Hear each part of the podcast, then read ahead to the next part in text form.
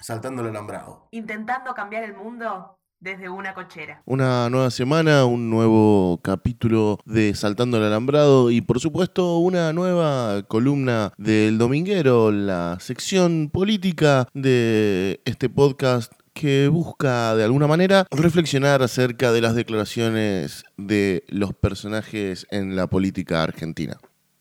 Mi nombre es David Alós y el popurrí empieza así.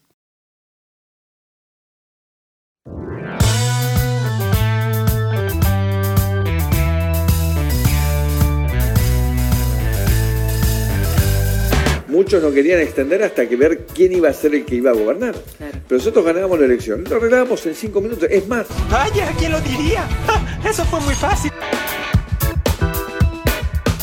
Lo escucho decir que el problema de la deuda lo arregla en 5 minutos. Fue el mismo tiempo que necesitó para endeudar. Yo también puedo acordar con el fondo en 5 minutos. Pero nunca más podría mirarlos a los ojos a ustedes. Porque lo que yo lo puedo hacer en 5 minutos es arrodillarme y cumplir con las exigencias que los acreedores me ponen. Y eso no vine a hacerlo yo. Eso no lo hace un peronista. ¡Listo el pollo!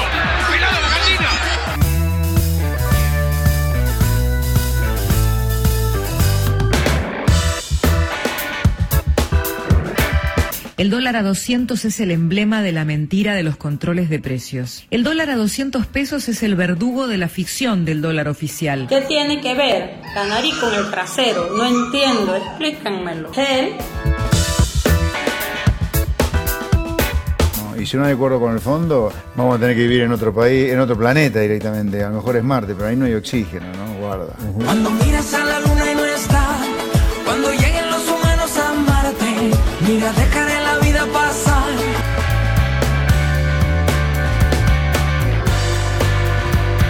Con respecto a Milei, independientemente de la posición económica, a una persona que trata a muchos de su espacio, o que trata a todo el que está a su izquierda, de zurdo de mierda, que niega el cambio climático, que piensa que las mujeres no pueden ejercer sus derechos, que es autoritario, me parece que si tuviera poder sería un problema. ¡Salí de ahí, maravilla! ¡Salí de ahí, maravilla!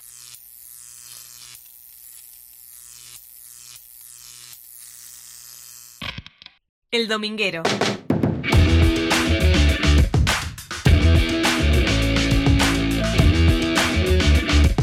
Una semana antes de que sean las elecciones legislativas en nuestro país, ya vemos cómo el peronismo y Juntos por el Cambio intentan de alguna manera polarizar la elección para cooptar la mayor cantidad de votos. Es por esto que esta semana el gran protagonista de las frases célebres es Mauricio Macri, que se ha puesto nuevamente a la cabeza de la campaña apoyando a todos los candidatos de Juntos por el Cambio. Y en una crítica fuerte al gobierno nacional dijo que si ganaban la elección arreglaban la deuda en 5 minutos. En respuesta a ello, en un acto en apoyo a la Unión del Personal Civil de la Nación, Alberto Fernández dijo que él también podría acordar con el FMI en 5 minutos, pero no podría mirar a la gente a los ojos. Es extraño que el presidente diga eso, ya que desde hace 2 años, cuando asumió como presidente, hasta hoy no hemos escuchado ni siquiera cuáles son los planes de negociación con el Fondo Monetario Internacional, ni por parte de él, ni por parte de Martín Guzmán, el ministro de Economía de nuestro país. María Eugenia Vidal, que también se ha puesto a la cabeza en esta campaña de desprestigio al gobierno nacional por no acordar con el FMI, dijo que nosotros no hubiéramos tardado 2 años en hacer un acuerdo con el Fondo Monetario Internacional. No hubiéramos perdido todo este tiempo. Esta demora no es gratuita. Claramente, y porque todos podemos opinar, Juan Grabois, después de haber dicho que no sabía de dónde había salido la plata de los Kirchner, después que sí, después que no, bueno, no sabemos si Grabois es peronista o no, dijo: con el FMI tenemos que tener una relación de estafado a estafador. Por si no lo sabes, Juan, es la relación que tiene la Argentina con el FMI. El FMI nos cobra una plata que no sabemos por qué nos está cobrando y nosotros se la pagamos. De estafado a estafado. Y como si esto fuera poco, el Frente Libertad, con la voz de José Luis Espert, dijo que si no hay acuerdo con el FMI, nos vamos a tener que ir a vivir a Marte. Claramente, en la cabecita de José Luis Espert, si no arreglamos con el Fondo Monetario Internacional, no hay economía, porque al capital siempre hay que pagarle en tiempo y forma. No sabemos si Espert cree que nos tenemos que ir a vivir a Marte por la vergüenza o porque nos van a perseguir, pero si es por vergüenza, Rafael Correa, el expresidente de Ecuador, hablando del compañero de lista de Espert, dijo que Milei es un payaso ultra neoliberalista y que le da vergüenza ajena. y como si Espert alguna vez se pudiera quedar callado, dijo que nosotros estamos a punto de no tener retorno y terminar siendo pobres como Cuba o como Venezuela. Como siempre, el Frente Libertad intentando meter miedo en esta cuestión de que los países latinoamericanos tenemos dos caminos, o nos arrodillamos frente al imperio estadounidense o terminamos siendo una dictadura. Y ya con la presencia de Rafael Correa en nuestro país, Mauricio Macri dijo que es preocupante la reunión del presidente con Evo Morales y Rafael Correa, porque son dos líderes que no tienen el respeto en el mundo porque no tuvieron un compromiso serio con el sistema democrático. Mientras Mauricio Macri dice esto, la Corte de Bolivia y las Cortes internacionales siguen dándole la razón a Evo Morales que toda actividad de Jeanine Áñez en Bolivia fue y será inconstitucional. Rafael Correa, que hizo una girita por los medios de comunicación argentinos y en todas tiró alguna frase célebre, dijo que la prensa latinoamericana no informa, manipula. Y casi como en apoyo a eso, Daniel Goyán, que es la víctima número uno del periodismo argentino, después de haber hablado de La Platita, dijo que se juega todo el tiempo con la cancha inclinada, con un periodismo mafioso. ¿Qué problema va a ser cuando se entere que el periodismo mafioso juega de los dos lados? Porque en C5N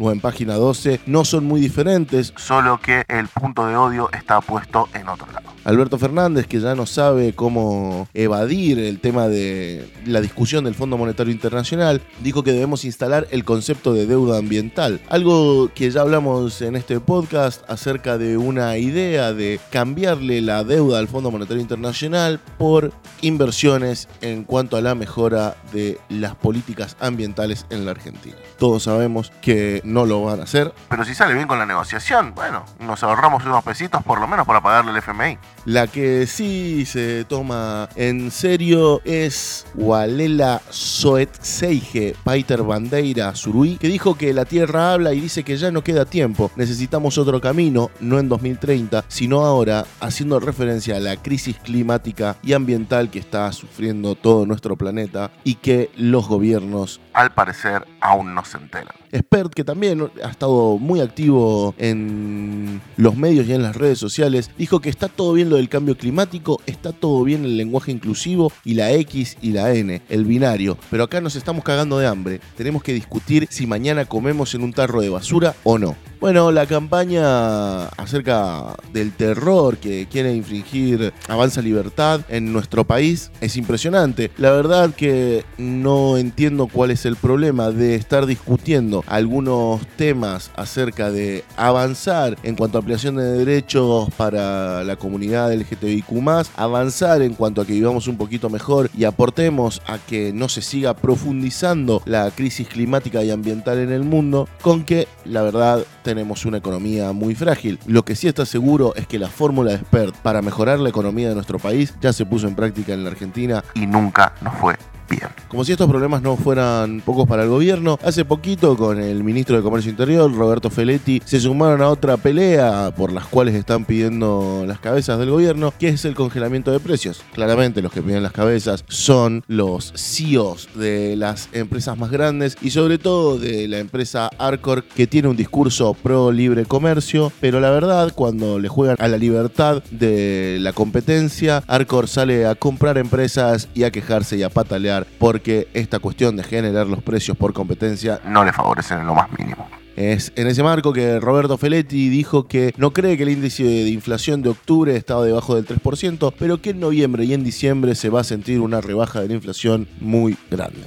También se permitió decir que no puede haber consumos esenciales que no están regulados, haciendo referencia a que también en algún momento hay que sentarse a ver los precios de los medicamentos. Por su parte, Juntos por el Cambio mandó a su caballito de batalla, que es Mario Vidal, para decir que todos sabemos que este congelamiento de precios no ha resultado, que la platita que entregan se acaba el 15 de noviembre. Algo que es extraño, ya que Juntos por el Cambio ha movido a todas las personas que tienen dentro de la justicia para ponerle cautelares al gobierno para que no pueda entregar la platita que dicen que están entregando. Y si la verdad Vidal pensara que después del 15 el gobierno no va a entregar plata, habría que pensar que en realidad Vidal no quiere que le den plata a la gente.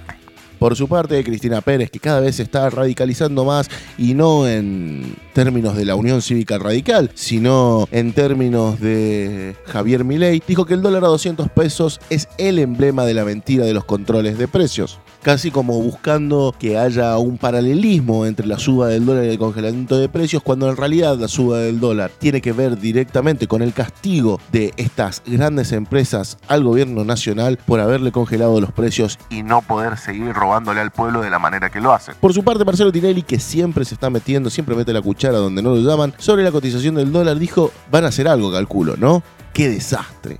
Claramente el conductor, que alguna vez existió el rumor de que fuera el próximo candidato a presidente por el peronismo, no está demasiado de acuerdo con el gobierno de Alberto Fernández en sus políticas de seguridad, en sus políticas económicas, pero tampoco está muy de acuerdo con Mauricio Macri. Estos comentarios desestabilizadores. ¿Serán abrirse un caminito en el peronismo para ser presidente?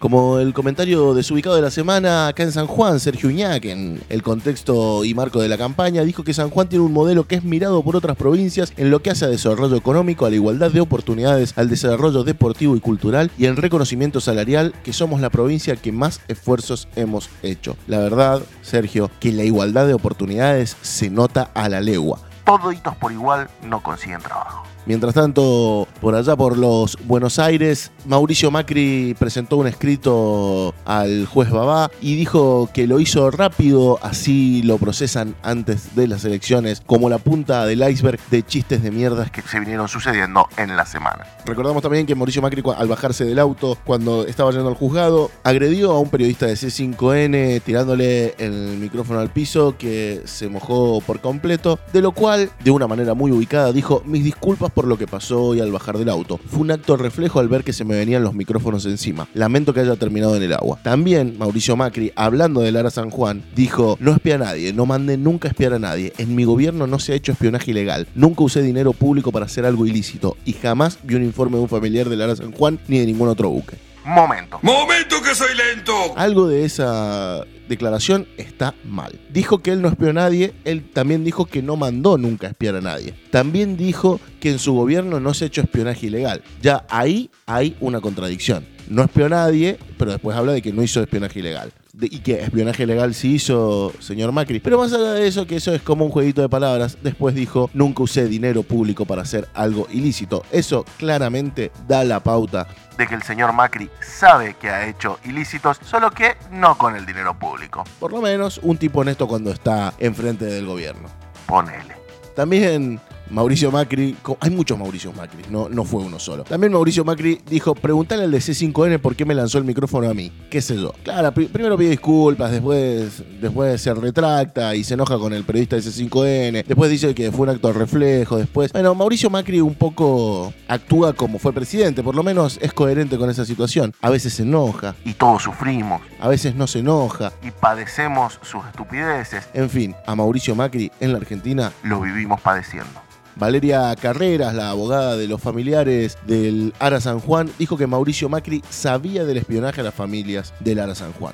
Al retirarse del juzgado, Macri dijo que lamentablemente la velocidad récord estuvo para que puedan seguir con esto y no con los mapuches y las vacunas. Hay una obsesión del gobierno por verme preso. Bueno, hizo una ensalada entre los mapuches, las vacunas, la justicia. Un poco es lo que pasaba en la presidencia de Mauricio Macri. No sabíamos quién llevaba el barco, pero sobre todo cómo todo se entrelazaba. El gobierno manejaba completamente todo. Para informarle a Mauricio Macri, cada cosa va por un camino diferente y las demoras tienen que ver con caminos totalmente diferentes, sobre todo entre la decisión de un presidente de la nación de enviar las fuerzas de seguridad a reprimir a pueblos originarios, va totalmente en un camino separado con el camino de la justicia. O por lo menos debería, ¿no? Todos estamos de acuerdo con Martín Tetaz, que dijo que esto del kirchnerismo se tiene que terminar en la Argentina. Claramente, en una semana álgida por las elecciones, las fuerzas políticas se están dando con de todo. Y así Patricia Bullrich dijo que el peronismo, como movimiento de los trabajadores, se transformó en el movimiento del poder. ¿Será que el poder los vota a ellos o serán los trabajadores?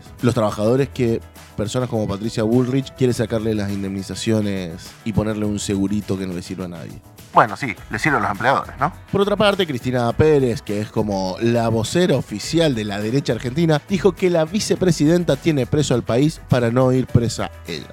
¿Cómo nos damos cuenta que es la vocera de la derecha argentina? Porque tiene las mismas contradicciones en sus discursos que personas como Mauricio Macri. Por su parte, Victoria Tolosa Paz, sobre el patrimonio de los Kirchner, dijo que le cree claramente a ella y a Néstor Kirchner. Ellos ya venían del sur con una actividad privada que los dotó patrimonialmente propiedades y, a partir de ahí, arrancaron un camino de construcción de su patrimonio. No le cree ni su mamá lo que está diciendo Victoria Tolosa Paz, pero no hay ningún problema, ya sabemos que entre ellos se defienden muy bien.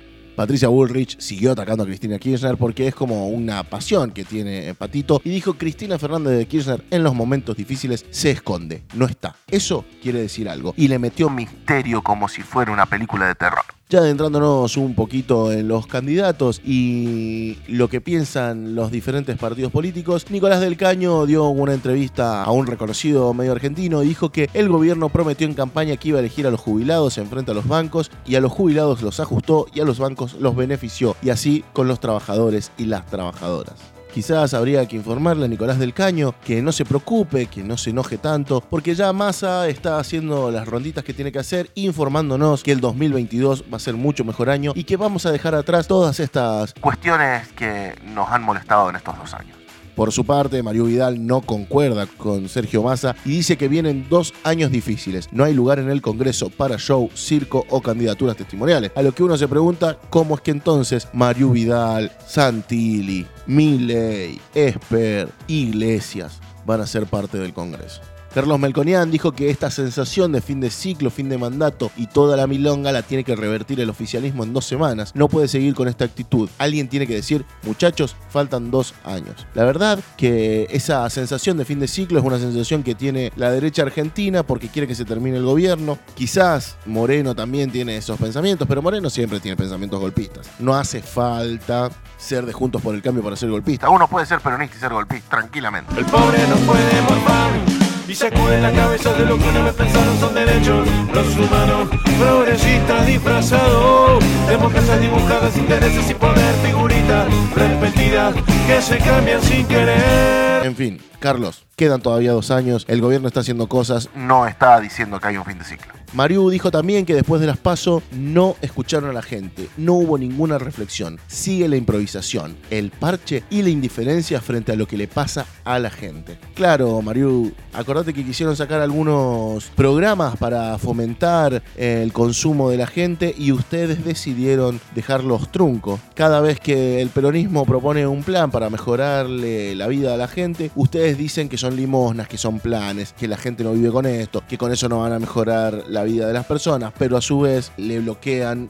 todos los mecanismos que tiene el gobierno para que por lo menos la gente se sienta mejor con una heladera nueva en su casa. Ricardo López Murphy, el gran economista, dijo que la próxima elección es fundamental para que recuperemos el futuro de la Argentina. A los jóvenes les pido que fiscalicen, que cuiden las urnas y acompañen a sus abuelos a votar. Bueno, los jóvenes tienen que hacer todo junto. A los jóvenes les pido que no le crean a López Murphy. López Murphy le hizo muy mal a nuestro país. Y quizás ustedes son chicos para acordarse de todo lo malo que hizo López Murphy, pero es uno de los grandes responsables del 20 de diciembre del 2001.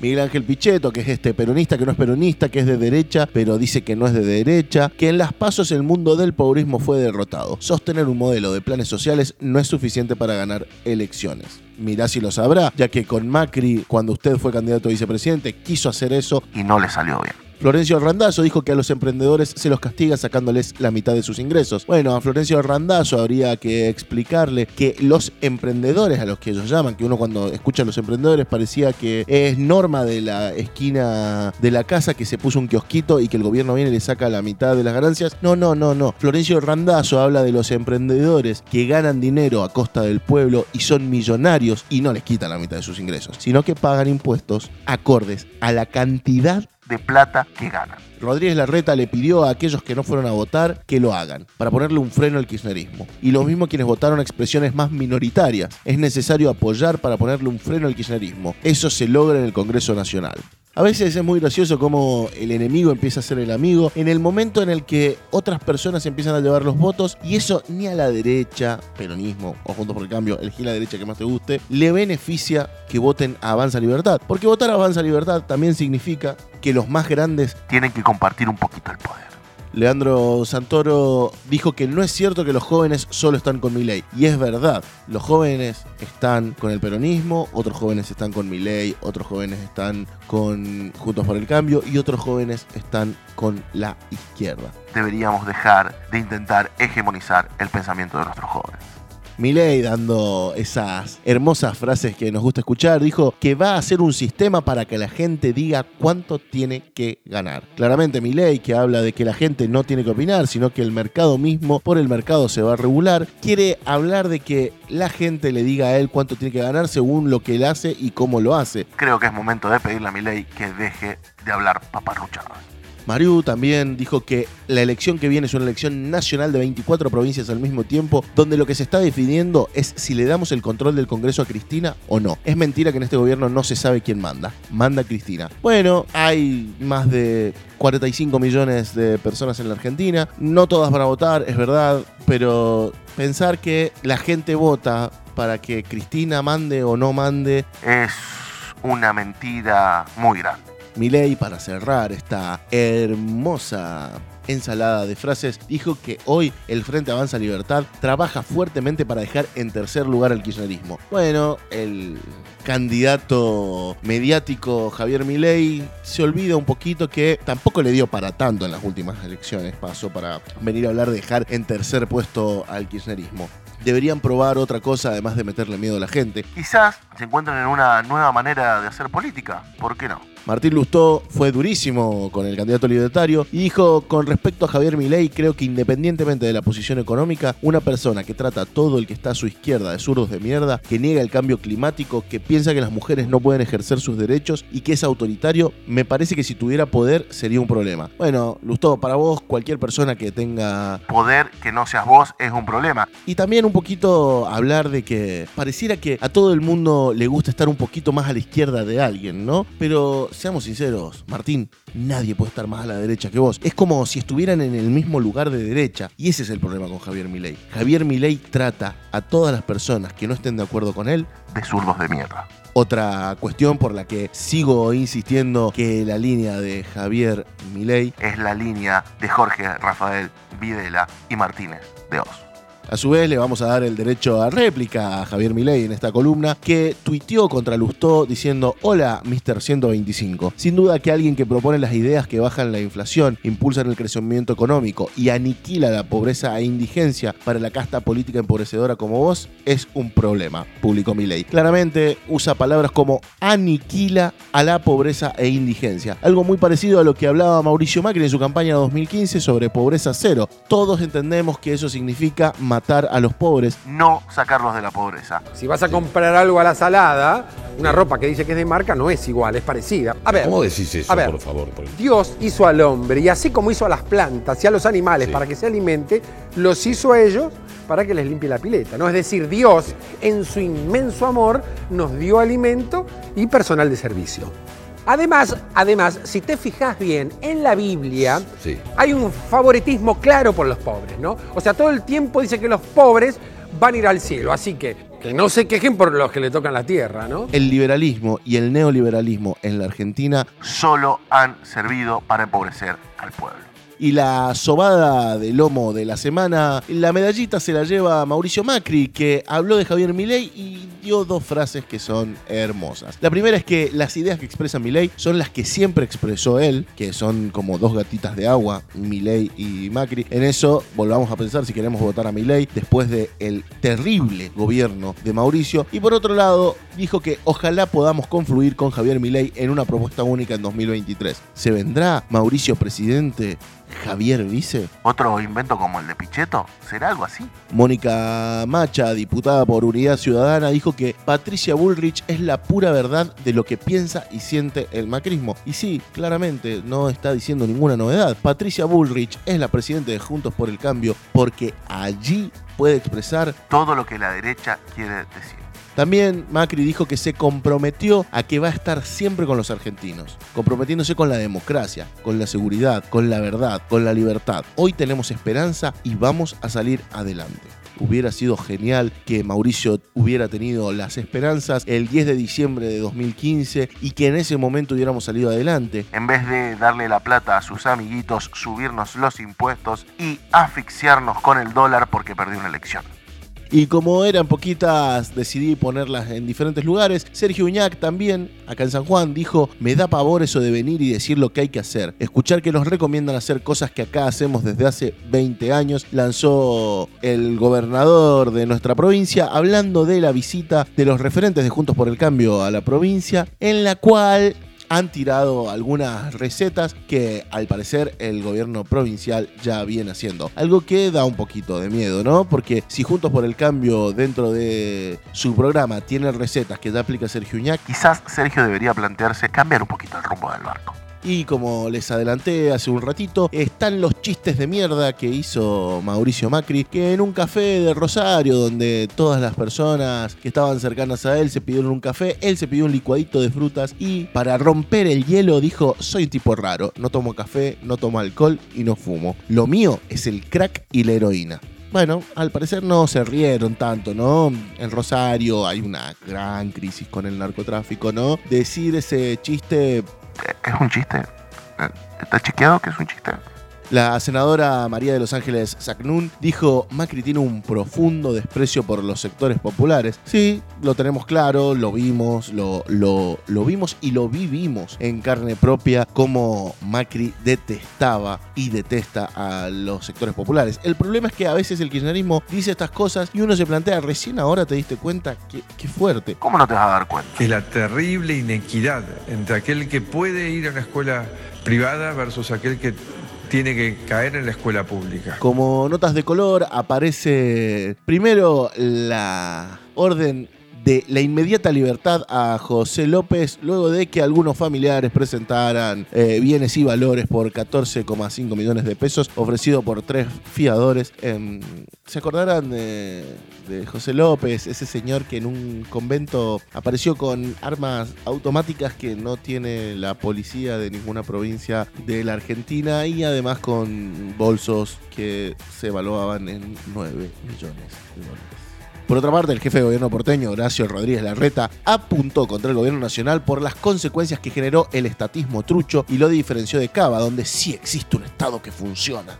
No funciona también, Horacio. La verdad, no funciona para nada bien. Quiero recordarte que no sos una provincia, sos una ciudad autónoma que casi depende de lo que te transfiere la presidencia de la nación. La verdad que lo tuyo más que gobernar es gestionar la platita que te bancan el resto de la Argentina. María Eugenia Vidal dijo que lo que está pasando es muy grave, estamos viviendo la peor crisis del 2001 y estamos en manos de un gobierno al que no le importamos, es la peor crisis en las peores manos. Quizás hubiera estado bueno que Juntos por el Cambio lo hubiera pensado en su momento, cuando destruyó el país y lo dejó en manos de un gobierno que ganó solo con el discurso de hay que sacar a Macri de la presidencia. Bueno, eso fue responsabilidad de ustedes, no tanto del peronismo. Y después, bueno, la pandemia, el país que nos dejaron ustedes, bueno, varias cosas que hacen que el peronismo tenga las suficientes excusas para rebatir esto de que un gobierno al que no le importamos. Por otra parte, hay mucha gente vacunada, hay cosas que contradicen totalmente tu discurso y después estamos viendo la peor crisis del 2001, todavía no pasa, eso no significa que no pueda pasar.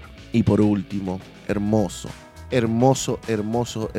lo de Mauricio Macri, que necesita una clase de historia. Dijo, estamos ante el mayor éxodo de argentinos en toda la historia. Y así para tirarte unos numeritos para que tengas más o menos claro, en el gobierno de Onganía, después de la noche de los bastones largos, más de 60.000 personas se fueron del país. En el proceso de reorganización nacional, que fue del 76 al 83, en la Argentina se exiliaron entre 250.000 y 500.000 personas. Entre la crisis del 2000 y el 2002, 210.000 argentinos se fueron fueron del país. Mientras que las cifras de estos últimos tiempos hablan de 125.000 personas, pero que todavía no está muy claro si vienen, si van, si realmente se han ido del país. Que no te mientan, los números existen y los podés buscar y los podés googlear. No estamos frente al mayor éxodo de argentinos en toda la historia, de hecho no estamos ni cerca de un número grande. Y ahora sí quiero citar a Miriam Bregman, candidata por el Frente de Izquierda, que se dio la oportunidad en una entrevista con Clarín de hablar sobre las pistolas Taser y dijo que las Taser son armas de tortura, claramente haciendo referencia a que la Taser es una picana de mano. Picana, un invento de un militar argentino, más concretamente de Polo Lugones. Y no es casualidad que cite esta frase, porque también me da el pie junto a la presentación del libro de Adriana Meyer, de la periodista Adriana Meyer, que se llama Desaparecer en Democracia. Y en la presentación dijo que sigue habiendo desapariciones forzadas porque el aparato represivo de la dictadura aún no se ha desmantelado. En el libro examina casos como el de Miguel Bru, de Marita Verón, Natalia Melman y Santiago Maldonado, entre muchos otros. Nos hubiera gustado que también nombrara a Jorge Julio López, claramente por su línea política. Ella cree que no ha sido terrorismo de Estado la desaparición de Jorge Julio López en el 2007.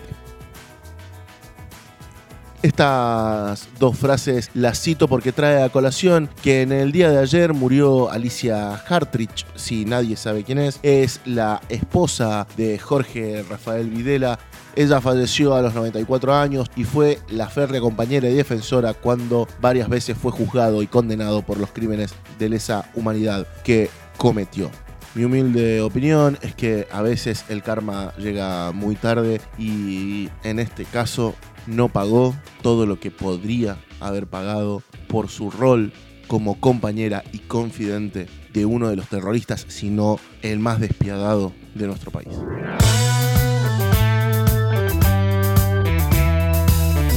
Pero uno que se me viene a la cabeza directo y... Justo el de 5N. Bueno, preguntarle al de 5N por qué me lanzó el micrófono a mí, qué sé yo. En vez de comerme mi propia mierda fresca, te jodo a ti, te jodo a ti, te jodo a ti y te jodo a ti. ¿Por qué? Porque la culpa, amigos, la culpa siempre es de los demás. No va a estar Cristina Fernández de Kirchner y no sé, pero bueno, será porque no quiere estar en el estrado cuando vea los números, ¿no? ¿Qué va a hacer? ¿Qué va a hacer? En los momentos difíciles, en todos los momentos difíciles, Cristina Fernández de Kirchner no está. Así que es una conducta. Bueno, vamos a jugar. No tomo alcohol, no fumo, lo miro solamente en heroína o en ¡no te lo puedo creer! Estamos en condiciones de, en la elección de noviembre, desplazar al kirchnerismo al tercer lugar. Sí, y también, digamos, si los liberales empezamos a despertar, si los leones siguen despertando, estamos en condiciones también de ganarle a las palomas de Juntos por el Cambio. ¿Para qué te traes? No es que evitan el uso de armas de fuego, sino que terminan siendo armas de tortura utilizadas por la policía. En el caso de Estados Unidos es muy claro, claramente contra, por ejemplo, la comunidad afroamericana.